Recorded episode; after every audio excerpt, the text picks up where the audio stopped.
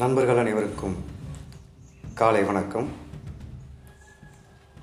வாழ்க்கையில் ஒவ்வொரு விஷயத்தையும் சிந்தித்து செயல்பட வேண்டும் அப்படின்னு சொல்லுவாங்க.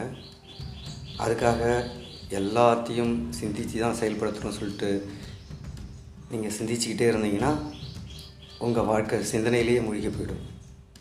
அதனால் சிந்திக்க வேண்டிய விஷயங்கள் எதுவென்று அதற்கு மட்டும் சிந்தித்து செயல்படுங்கள். மற்ற விஷயங்களை காலப்போக்கிலே விட்டுவிட்டு கை கழுவிட்டு நடைபெறுங்கள் உங்கள் வாழ்க்கை இனிமையாக அமையும். நன்றி.